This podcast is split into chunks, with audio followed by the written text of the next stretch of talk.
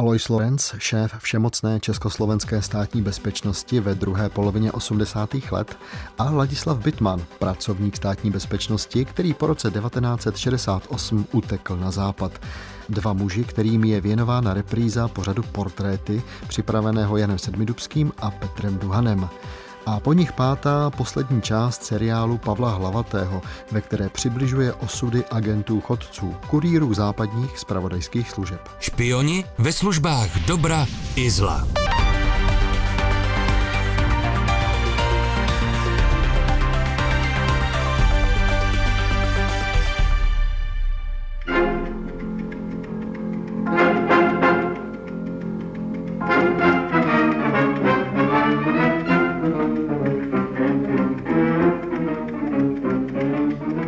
Večer, začíná pořad Portréty, který tentokrát připravil Petr Duhan. Téma Život a dílo prvního náměstka federálního ministerstva vnitra ČSSR, generála Aloise Lorence. Čím více detailů známe o zkoumaném jevu, tím více nám uniká jeho podstata. Pokusím se vám zprostředkovat výpověď o celku, dobře zorganizovaném, efektivním, úskočném, lstivém, neštítícím se žádné podlosti, šířícím napětí, nedůvěru, strach, někdy také smrt a vzdor tomu budícím respekt u přátel i nepřátel. Pohled na státní bezpečnost, tajný bezpečnostní aparát komunistického režimu bývalého Československa vám zprostředkují očima dvou mužů. Generál poručík inženýr Alois Lorenz, kandidát věd, od roku 1985 do prosince roku 1989 první náměstek federálního ministra vnitra Československé socialistické republiky, pověřený řízením státní bezpečnosti jako její náčelník, nejvyšší představitel, je prvním z obou mužů. Ladislav Bitman, univerzitní profesor, dnes občan Spojených států, bývalý major státní bezpečnosti a šéf dezinformačního odboru její první zprávy, jenž opustil Československou socialistickou republiku záhy po intervenci pěti armád bratrských zemí v srpnu 1968, čemuž se v slovníku tajných služeb říká defekce a za níž byl vojenským soudem v Příbrami v roce 1971 odsouzen k trestu smrti je druhým z obou mužů. Lorenz i Bitman by zřejmě dali za pravdu Žánu Koktoovi, jenž vždy si trefně poznamenal. Historie je alianci reality a lži. Oba o této chmurné alianci vědí své. Oba jí po jistou dobu společně vytvářeli. Rozdíl mezi nimi je rovněž zřejmý.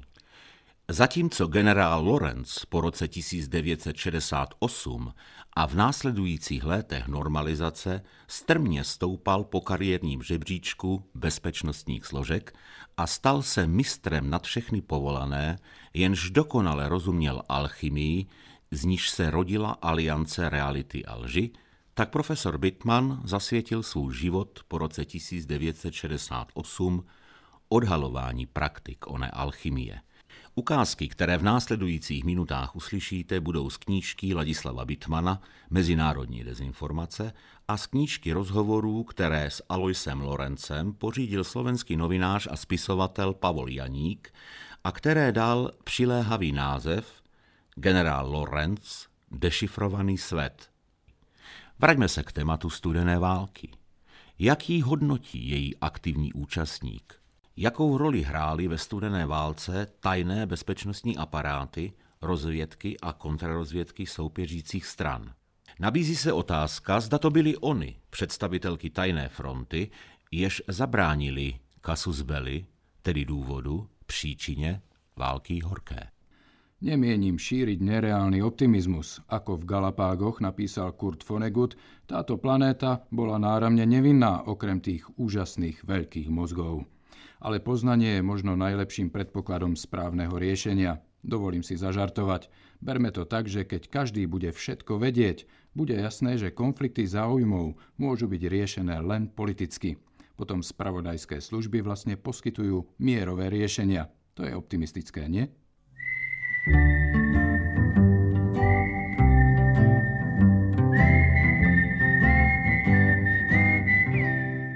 Říká se, že špion je člověk jako vy nebo já. Nic, co je lidské, mu není cizí. Možná je to tak, neumím posoudit.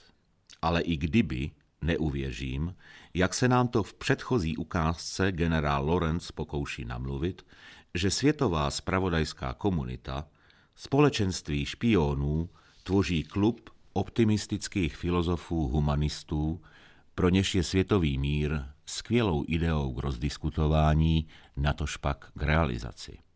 Dnes naposled.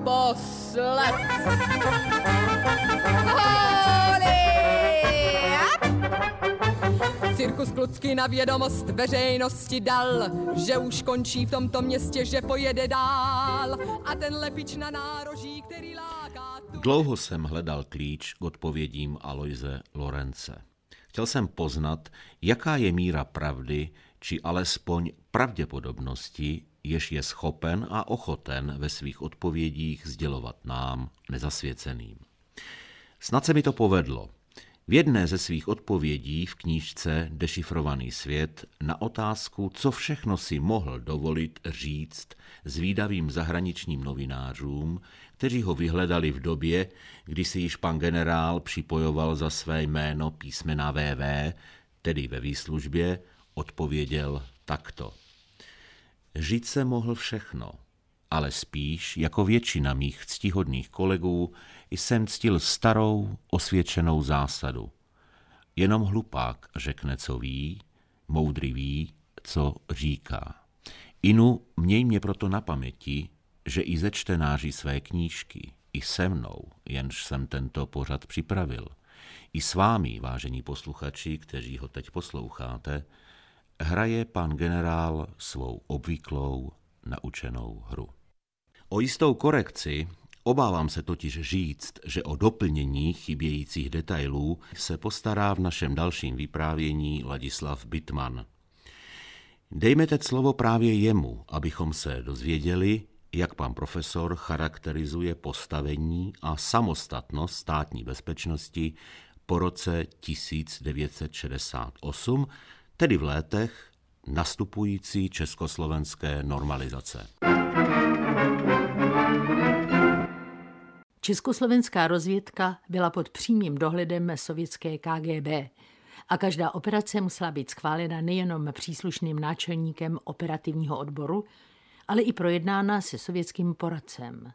Stejná procedura se uplatňovala na úrovni náčelníka rozvědky a konečně i na úrovni ministra vnitra, šlo-li o velmi závažnou akci.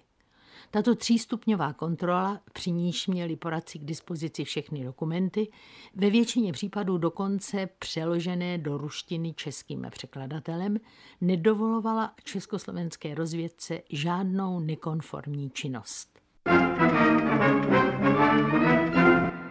Je pochopitelné, že představitelé KGB, zejména po událostech Pražského jara, měli nejeden důvod nedůvěřovat československé státní bezpečnosti.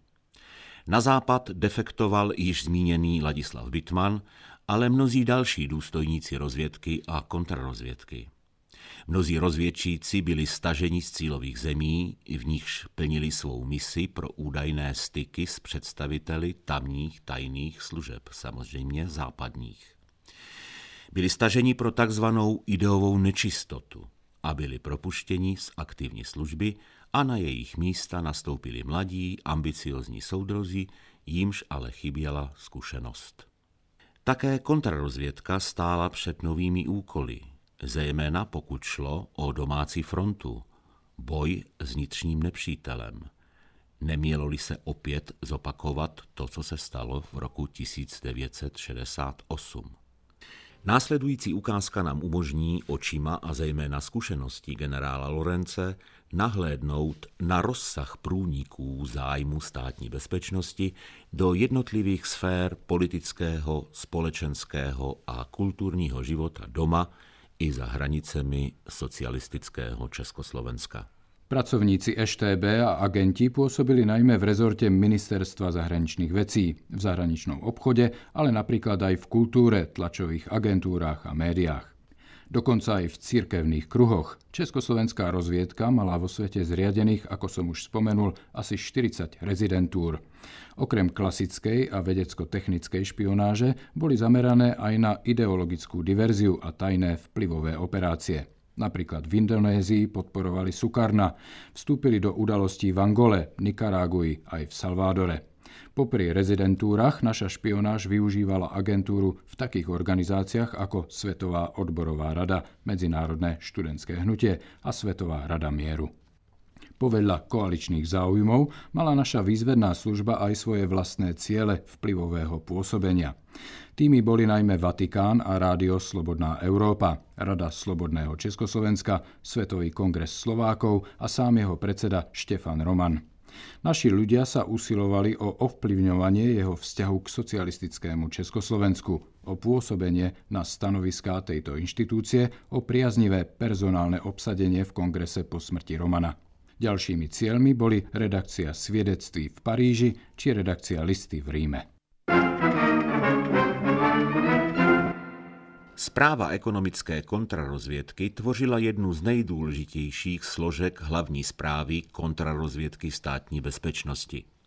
Tato sekce měla, úměrně svému poslání a postavení, nejpočetnější agenturní zdroje, tedy i agenturní síť. Tehdejším slovníkem lze říct, že ekonomická kontrarozvědka patřila k nejefektivnějším složkám STB. Pod vlivem a nepřímým tlakem změn v bývalém Sovětském svazu se také v Československu začíná mluvit o nutnosti změn, o přestavbě hospodářského systému země, jenž se blížil ke kolapsu, a také se mluvilo o opatrné přestavbě politického systému. Možná, že pro mnohé bude překvapením, že iniciátorem diskuzí o nevyhnutelnosti společenských změn byla státní bezpečnost. Je to sice na jedné straně neuvěřitelný paradox, ale na straně druhé má to svoji logiku. Státní bezpečnost, rozprostřena nad československou společností jako chobotnice, měla své uši a oči všude a viděla a slyšela to, co soudruzí v uzavřených stranických sekretariátech neslyšeli a neviděli, či slyšet a vidět raději nechtěli. Navíc stranické struktury nedisponovaly analytickými kádry na úrovni analytiků ze státní bezpečnosti. Vo vedení rezortu sme sa otázkami zmien vo svete aj vnútornej politike zaoberali. Usilovali sme sa o dve zásadné úlohy, lepšie povedané okruhy úloh. Prvou bolo ochrániť charakter socialistického spoločenského vývinu, tak aby nevznikli excesy, ktoré by narušili pôvodný zmysel prestavby. Druhou boli reformné zmeny v samotnom zbore národnej bezpečnosti, v štýle práce, organizácií, metódach. Postupne sa menila koncepcia činnosti EŠTB. Uskutočnili sme jej reorganizáciu. Položili sme dôraz na pôsobenie proti vonkajšiemu ohrozeniu krajiny a záštitu jej záujmov na ochranu ekonomiky a boj proti zahraničným výzvedným službám. Touto zmenou sa štátna bezpečnosť usilovala skvalitniť spravodajské aktivity a odstraňovať zo svojich postupov prvky policajnej práce, ktorá jej nepatrila. Tento trend vychádzal z potrieb helsinského procesu a z predpokladaných zmien vo svete i v našej spoločnosti. Na zásadnejší prejav novej koncepcie v praxi už nebolo dosť času. Ide napríklad o zrušenie výjazných doložiek. Bolo technicky rozpracované ešte pred novembrom 89. To mi umožnilo na zasadnutí vlády krátko po 17. novembri podať návrh na ich zrušenie spolu s odstránením zátarasov na hranici s Rakúskom. Známy je názor, ktorý som vyjadril hovorcovi vlády Pavlovi ešte v období premiéra Lubomíra Štrougala o určení miest v Prahe, kde by sa mali povoliť demonstrácie. Vedel som, že je to boj o čas, a tak som to vysvetľoval aj svojim kolegom. Viem, ako bol prekvapený môj vedúci sekretariátu major Turčan, keď som mu v diskusii povedal, že vo švédskom kráľovstve je viac socializmu ako u nás. Prestavba v orgánoch ZNB a VŠTB osobitne bola otázkou aklimatizácie ľudí do nových pomerov.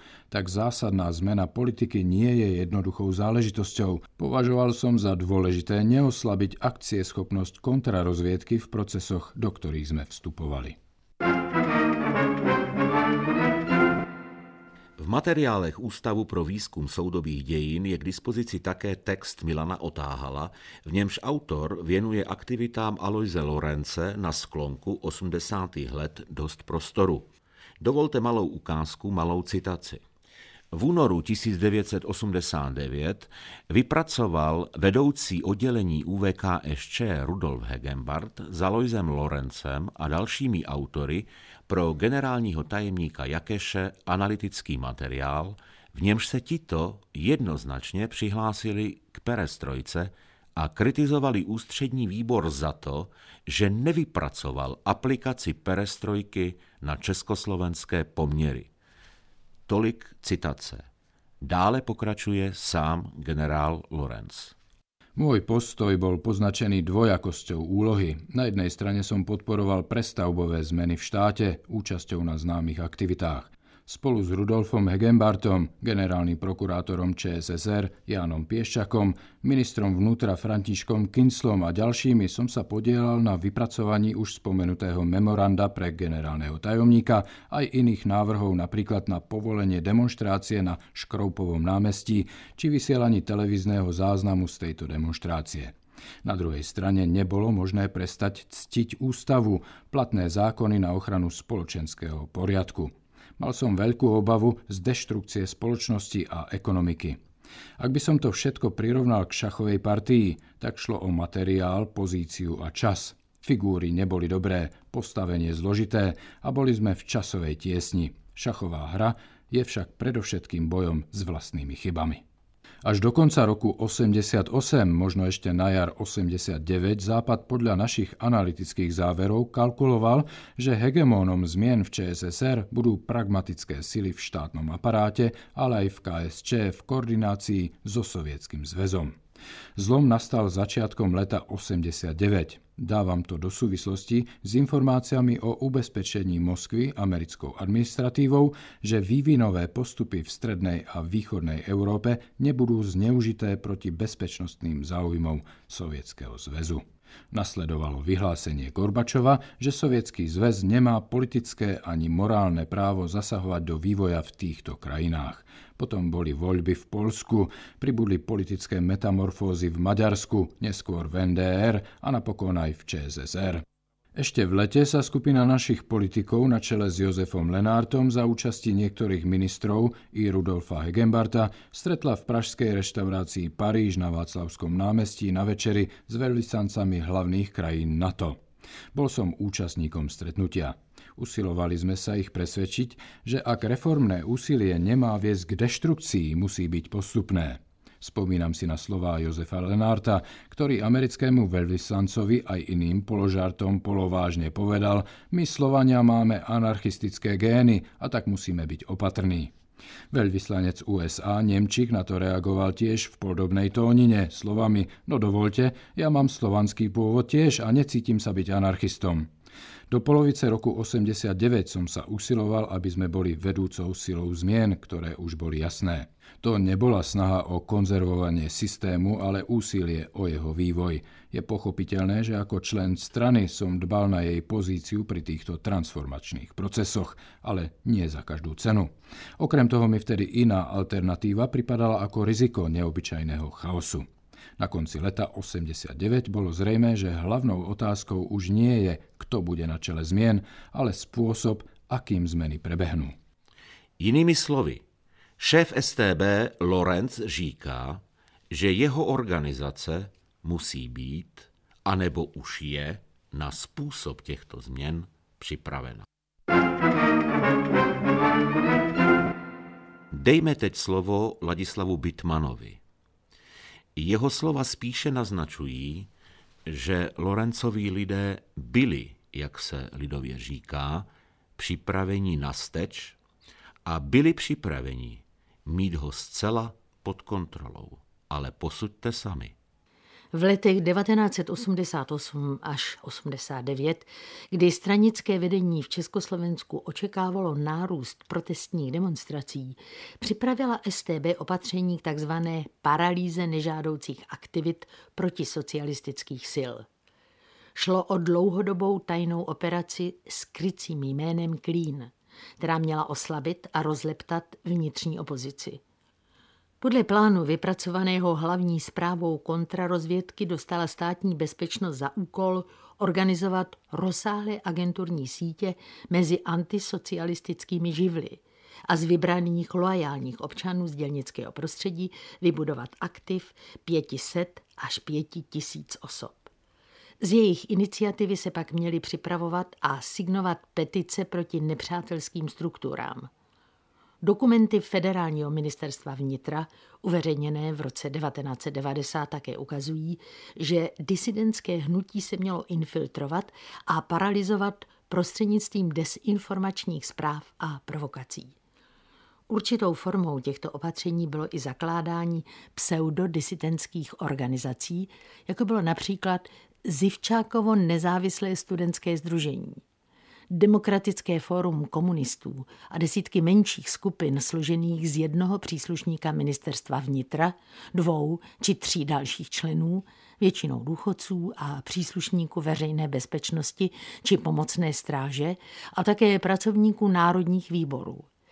Ti se měli mísit do diskutujících hloučků, hovořit hlavně s mladými lidmi a varovat je před možnou konfrontací s bezpečností. Druhým hlavním úkolem bylo sledovat organizátory veřejných akcí a upozorňovat na ně státní bezpečnost. Po jejich začení měli vystupovat jako svědkové. Jinými slovy profesor Bitman říká, že STB měla rozpracovány možné alternativy a z textu, jenž jsme slyšeli, plyne, že byly rozpracovány detailně. Nicméně jejich iniciátor, generál Lorenz, má na detaily ze dne 17. listopadu a dnů následujících poněkud jiný, překvapivě jiný názor. Pre mňa nie sú najdôležitejšie detaily tých dní, ani keď išlo o štátny prevrat, ktorý začal podvodom a dezinformáciou vymysleného mŕtvého študenta Martina Šmída vraj pri demonstrácii 17. novembra, zabitého príslušníkmi ZNB. Najdôležitejšie bolo, že sa nič také nestalo, ako aj to, čo priviedlo krajinu do takého stavu, keď bol prevrat už len otázkou času. Nemenej významné je aj to, akým spôsobom udalosti prebehli, bez krvi prelievania. Nechce se mi věřit, že generál Lorenz trpí ztrátou paměti.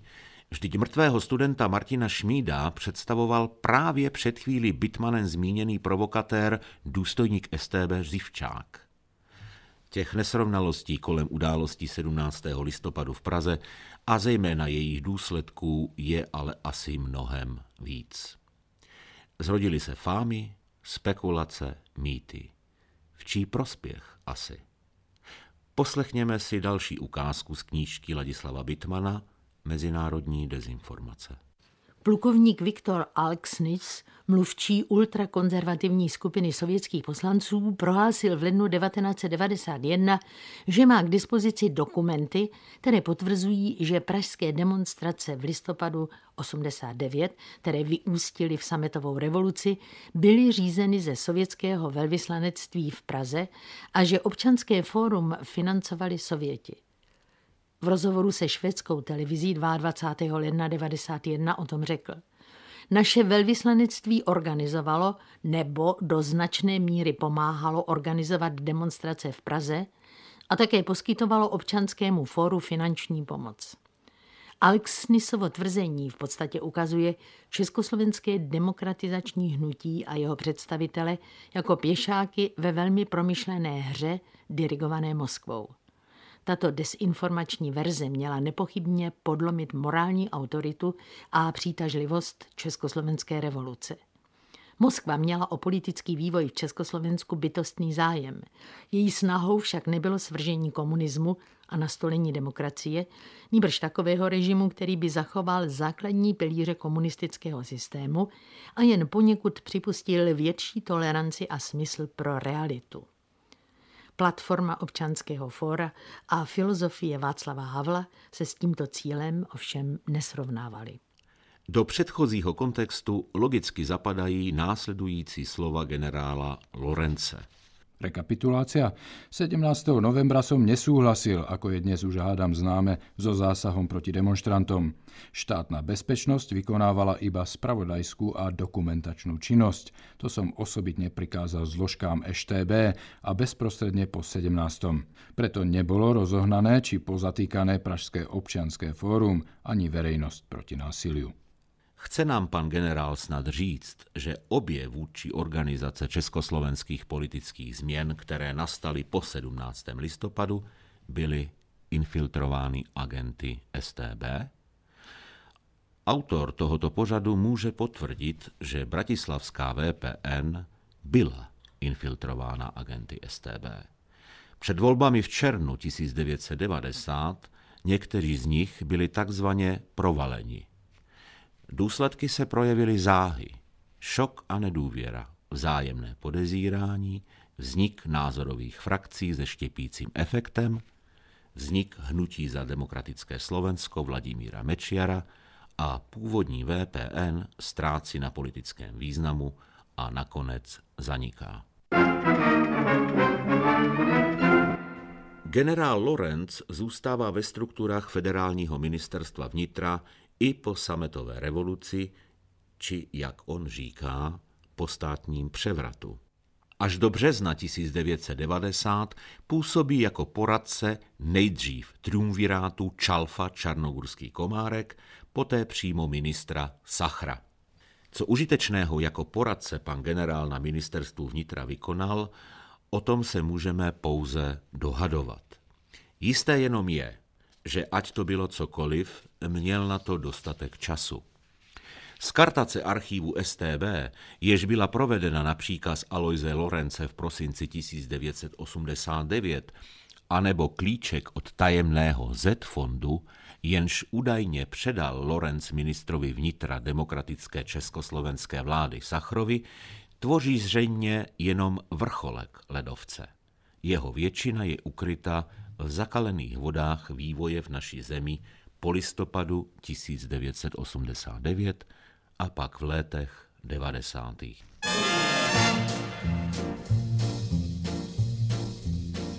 Žralok zuby má jak nože a z těch zubů čiší strach. Meký mes, ach můj bože, kdo dokáže, Mnozí čeští a slovenští publicisté a historici považují vzestup Aloise Lorence až na samý vrchol mocenské pyramidy za logický vývoj nejenom ambiciozního a dravého muže, ale muže především mimořádně inteligentního, jenž svou inteligenci převyšoval své stranické nomenklaturní okolí a jenž pochopil, že skutečná Faktická moc má ráda šero pracoven, zákulisní machinace a ty, jež jsou na výsluní politiky, fakticky obchází a činí z nich jenom mluvčí těch, kteří za ně rozhodují ve stínu. V krátkém portrétu si teď připomeňme, kdo byl Alois Lorenz. Československý policejní generál a slovenský podnikatel Alois Lorenz se narodil 21. června 1939 v Trenčíně. Proslulý první náměstek ministra vnitra ČSSR, odpovědný za státní bezpečnost, se od svých předchůdců lišil tím, že za sebou neměl ani politickou kariéru, ani policejní službu od píky. V letech 1965 až 1970 vystudoval fakultu elektroinženýrství na Vojenské technické akademii v Brně a hned po jejím absolvování byl přijat na federální ministerstvo vnitra jako kryptolog. V roce 1975 se stal vedoucím odboru pro výzkum a výrobu šifrovacích zařízení a v tomto období také absolvoval aspiranturu na Českém vysokém učení technickém v oboru technické kybernetiky. V roce 1981 přešel do sboru národní bezpečnosti jako náčelník zprávy SNB v Bratislavě a zde začal získávat zkušenosti z bezpečnostní práce a rovněž potřebné politické kontakty. Od roku 1985 až do pádu režimu byl prvním náměstkem federálního ministra vnitra a jako člověk řídící složky STB patřil k nejinformovanějším lidem ve státě. Vzdor tomu ještě necelé tři týdny před listopadem 1989 ujišťoval na celostátní poradě vedoucí činitele STB, že čas pro opozici nehraje. Snad to bylo i tím, že svou kariéru plně spojil s komunistickým zřízením a chtěl je zachovat. Ve své funkci nesl plnou spoluzodpovědnost za represe proti opozici ve druhé polovině 80. let. Po listopadových událostech zůstal na ministerstvu a počátkem prosince dal příkaz ke zničení mnoha dokumentů STB. Později byl spolu se svým nadřízeným ministrem vnitra Františkem Kinclem a posledním šéfem kontrarozvědky STB Karlem Vykipělem postaven před soud a v prosinci 1992 odsouzen ke čtyřem letům vězení za zneužívání pravomoci veřejného činitele. Po rozpadu Československa se stal občanem Slovenské republiky a trest nenastoupil. Tolik portrét Aloise Lorence z encyklopedie Kdo byl kdo v našich dějinách 20. století. Zakladatelé moderní psychologie Freud a Jung v mnoha svých dílech doložili, že vše, co člověk činí ve věku dospělém, vše pozitivní a negativní, vše, co člověka v dospělosti potkává, jak v dospělosti zvládá svůj stín, vše má kořeny v dětství. Po otcovi som sa snažil byť zodpovedný a po mame ambiciózny. Bol som s láskou, ale prísne vychovávaný. S matkou som mal akúsi tichú dohodu. Pokiaľ som sa učil dobre, to znamenalo takmer absolútne výborné výsledky, mal som dosť voľnosti a mnohé sa mi prepieklo. Jablká som ale nekradol a ctil som celé desatoro. Voľný čas som venoval športu. Často sa v spomienkach do svojho detstva vraciam, možno preto, že bolo krátke. Už v 15 rokoch som vstúpil do vojenského gymnázia. Prečo som sa dal na vojenskú dráhu? Možno ma lákala predstava jasne vymedzených povinností a práv. Na ich základe sa mi počas celého štúdia, obdobne ako doma, podarilo získať pomerne veľkú voľnosť. Potreboval som ju, bol som vtedy zanieteným športovcom. Obdivoval som Fausta Kopyho, Žaka Anketila, Jana Veselého či Vlastu Rúžičku a ďalších veľkých z môjho športu, cestnej cyklistiky. Tá človeku veľa povie, najmä o ňom samom. Naučiť sa znášať víťazstva aj prehry je pre život veľmi dôležité. Aj poznanie ceny a pominutelnosti úspechu. Zistíte, či po páde viete vstať a to je v živote treba. Ctít celé desatero, jak jsme v úvodu ukázky slyšeli, zřejmě v interpretaci generála Lorence znamená desatero jako celek, jenž vytyčuje celkový směr morálky a v němž na nějakém detailu nezáleží. V opačném případě ve své policejní kariéře by pak pan generál musel nevyhnutelně narazit na poměrně striktní výklad přikázání osmého. Nepromluvíš křivého svědectví proti blížnímu svému. Inu detail. Z předchozí ukázky je patrné, že pozdější šéf tajné policie měl sportovního ducha, byl již mládí soutěživý. Následující ukázka dokládá další, hlubší dimenzi osobních motivací a ambicí Aloise Lorence. Mojím vnútorným osudom bola silná túžba po poznaní, aj po preskúmaní hĺbky svojich schopností či dimenzií. Chcel som poznať, čo som prírode dlžný. Rozhodoval a vyberal som už potom sám. Dosiahneš všetko, po čom túžiš nešťastník, povedal Platón. V tej prvej časti je odmena, v tej druhej zaplatená cena.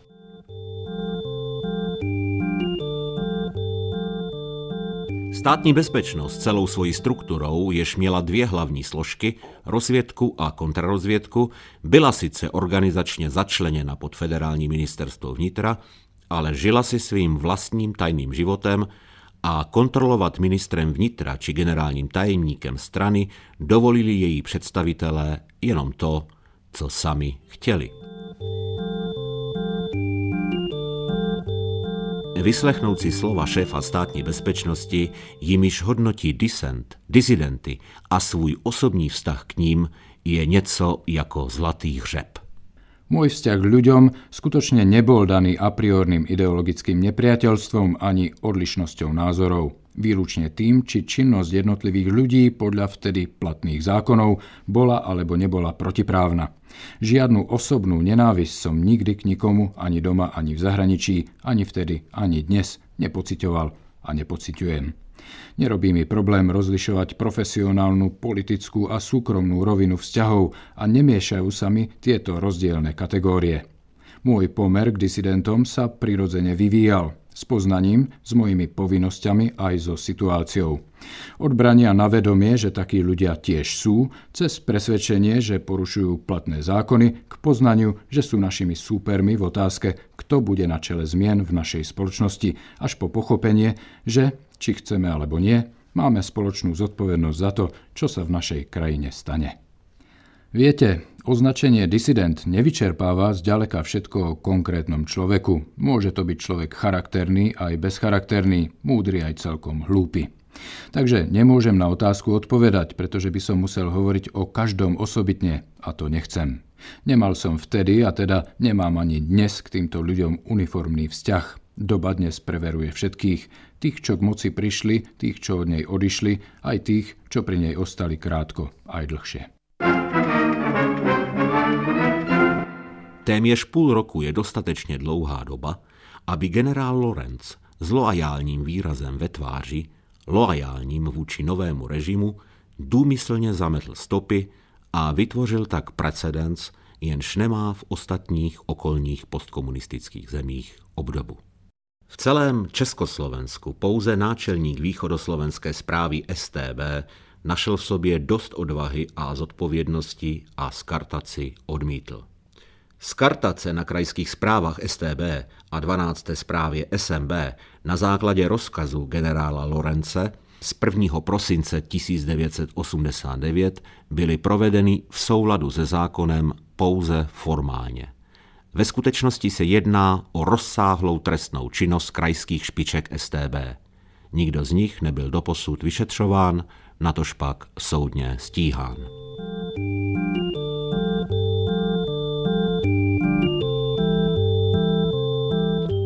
Vytřídění živých svazků. Za A svazky tajných spolupracovníků.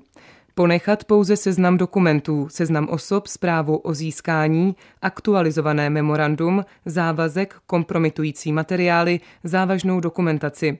Zbytek neprodleně skartovat. Za B. Signální, osobní, pátrací. Dle povahy objektové svazky buď přes SEO skartovat nebo ponechat. Seznam osob, seznam dokumentů, návrh na zavedení, vyhodnocení, závažné dokumenty, kompromitující materiály, zbytek skartovat. Při skartaci tajných a přísně tajných materiálů postupovat dle směrnic. Za C okamžitě skartovat všechny záchyty z přestavby, nákupu, záznamy z diagramů vrátit neprodleně šesté zprávě SNB. Po linii ochrany ekonomiky a vnějšího spravodajství postupovat diferencovaně. U agentury, která pracovala na objektech vnitřní linie, postupovat podle bodu A o způsobu zpracování archivních i živých materiálů určených k zaznamenání na mikrofiše budete vyrozuměni. O uložení dokumentačních a kompromitujících materiálů budete vyrozuměni také. Je potřebné postupovat tak, aby na útvarech nezůstaly materiály, jež by měly vzhledem k současnému politickému uspořádání kompromitující charakter. Vytříděné materiály je potřebné urychleně zničit za dodržení přísných bezpečnostních opatření v papírnách a podobně.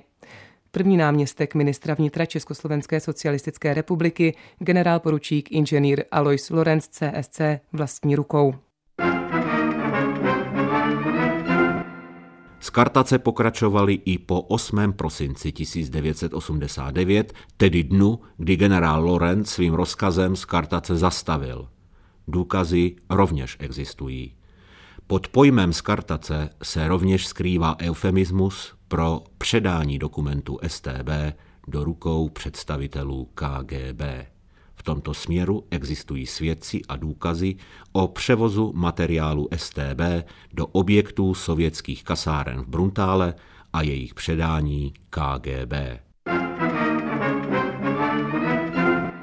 Na závěr dovolte malý dovětek. Kolega Daniel Raus, jenž propůjčil v tomto pořadu generálu Lorencovi svůj hlas, mi po nahrávání ukázek řekl. Je zajímavé, s jakou jistotou říká Lorenz své myšlenky. Ani jednou nezapochybuje. Ani jednou nezazní lítost nad selhání morálky, lítost nad tím, že stál na nesprávné straně barikády. Proč? Neuměl jsem bezprostředně odpovědět na otázku kolegy, a neumím na ní odpovědět ani teď. Když si člověk neví rady s odpovědí, je dobré sáhnout k metafoře. Tam, kde je hodně světla, je také hodně stínů. S tím se musíme naučit žít. Johann Wolfgang Goethe Na nároží v modrošedém stínu akátů stojí příkrá stěna plná pestrých plakátů. Vypadá jak pohozená stará paleta. Pořad portréty dnes připravil Petr Duhan za spolupráce Daniela Rause, Hany Vohryskové, Karolíny Dubové, Jítky Procházkové a Jana Sedmidubského. Lepič lepí, plakát nový, plakát bílý s dvěma slovy. Dnes naposled.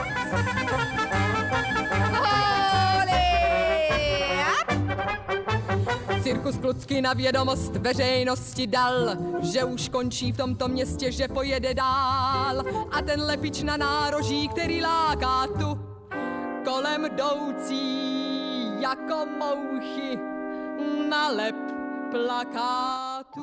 Jan Sedmidubský a Petr Duhan nám v repríze pořadu Portréty z listopadu roku 2009 připomněli Alojza Lorence a Ladislava Bitmana, dvě osobnosti spojené s československou státní bezpečností.